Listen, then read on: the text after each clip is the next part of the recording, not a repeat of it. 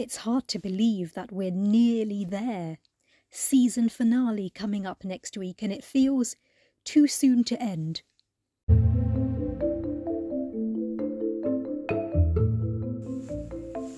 Hello, this is Discovery Discussion. Um, I'm Kudzai, a lover of sci fi, especially Star Trek. I get a real kick out of discussing Discovery, but I don't want to spoil the journey all over my Facebook timeline for those of us who prefer to watch later down the line. Also, due to the pandemic, we've obviously lacked the same face to face level interaction we had through conventions or through being able to just casually meet up in order to engage and exchange our views regarding latest episodes of Discovery. So I'm just simply bursting to talk about them, and I'm enjoying doing so here.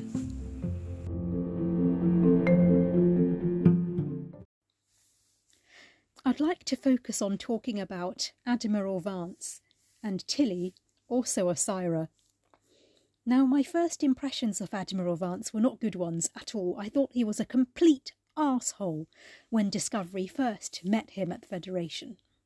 However, as the episodes has have gone on and time has gone on, I've really warmed to him.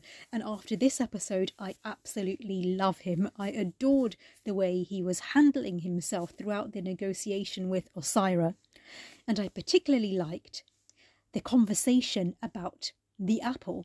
And I thought this conversation was absolutely gold standard in terms of not only Star Trek, but just gold standard TV full stop after Osyraa having tasted a bit of an apple and insulted the taste, is then only to be informed that they're made out of the crew's shit. Osyraa's physical reaction to that and the and the conversation between the two of them about the subject was absolutely brilliant and I laughed out loud and thought this is just gold happening in front of me. And the conversation about Deep Space 253 trading with the Emerald Chain, I thought, there's a Deep Space 253? I had a little internal squealy moment at that thought, as Deep Space Nine is my favourite Star Trek ever. To know that there's now a 253, I'm hoping that the series goes there, that there's some sort of a reason to interfere and find out what the hell is going on, and we get to see Deep Space 253 probably won't be in this season, but I'm keeping my fingers and my toes crossed that we get to see that. Tilly impressed me, as always, but this time I'm beginning to see some true self belief, conviction, and real leadership from her, which is which is wonderful and refreshing, and as I predicted, honestly, and I'm hoping she maintains this her dishing out commands, delegating to the crew at vital times, and having the belief in herself to assert that she has a plan. It was just really nice and inspiring to see her journey as she grows and evolves into a complete underdog, underestimated, almost unrespected as a leader, perhaps not by the crew themselves, but certainly external to Discovery, and seeing her grow, and she will certainly, in my opinion, arise as a as a hero to close the season. And I'm hoping there's going to be a lot more of her as the entire Discovery show goes on, which I'm sure it will do for quite some time. Now for something completely different, Osyraa.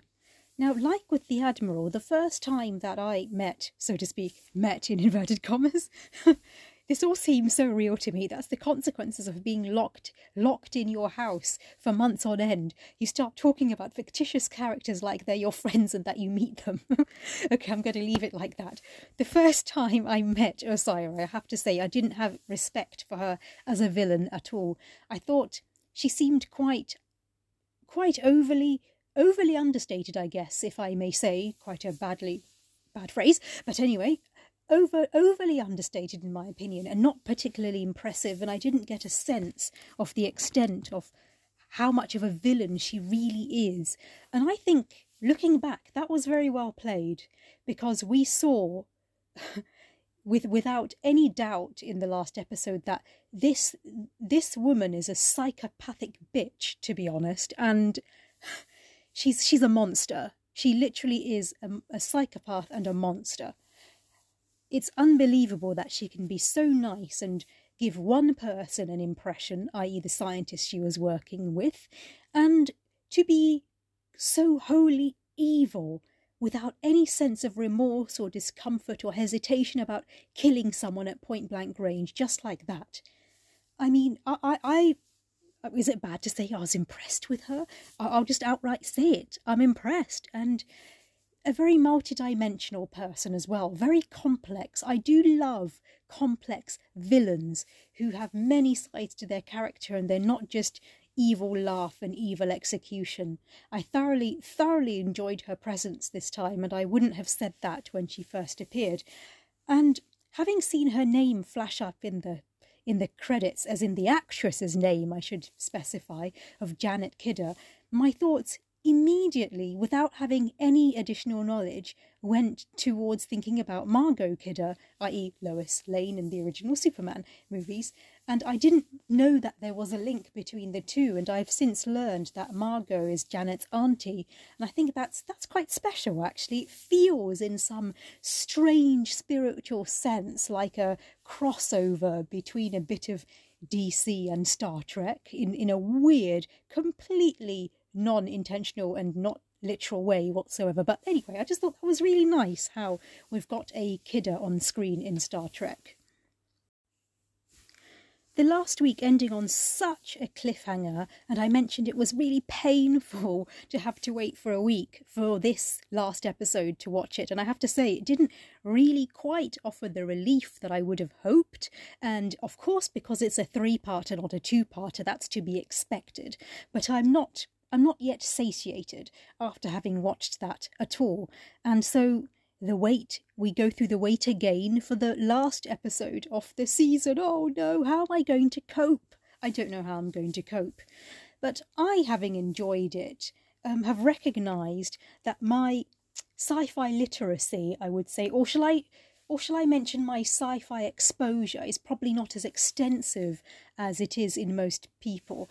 I I'm quite limited in terms of what I've watched. My favourites being, of course, most of Star Trek and um, Stargate, in addition to Babylon 5, and some much smaller, relatively unknown late 80s, early 90s sort of childhood weird, kind of quirky, quirky things that hardly anybody has heard of.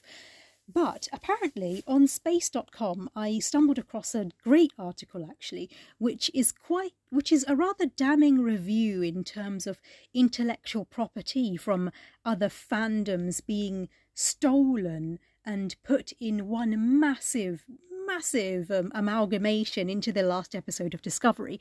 And I would, I would recommend reading that review on space.com. Um, I mean, it to be quite clear what the title is. It's reviewing the most recently aired episode of Discovery. And they've literally gone through the scenes and the story, the plot in great detail and picked on where they could have literally lifted that from. And it's quite scary actually. And I haven't seen a lot of what they mention, but if you've seen or watched a hell of a lot of movies, then you would have probably been sitting watching that episode, tutting all the way through, like, oh, they're just copying this, oh, they're just copying that. But for someone like me who is relatively unexposed and quite naive or my exposure which can go quite wide in my own right is is very much unknown. I i, I enjoyed it and thought and have nothing terrible to say and we, we end on yet another cliffhanger, somewhat less of an intense, more of a closure inducing cliffhanger than last time, but still a cliffhanger nonetheless, and a wonderful one at that, with the sphere data revealing itself and talking to the captains, plural, captains, let's take back the ship.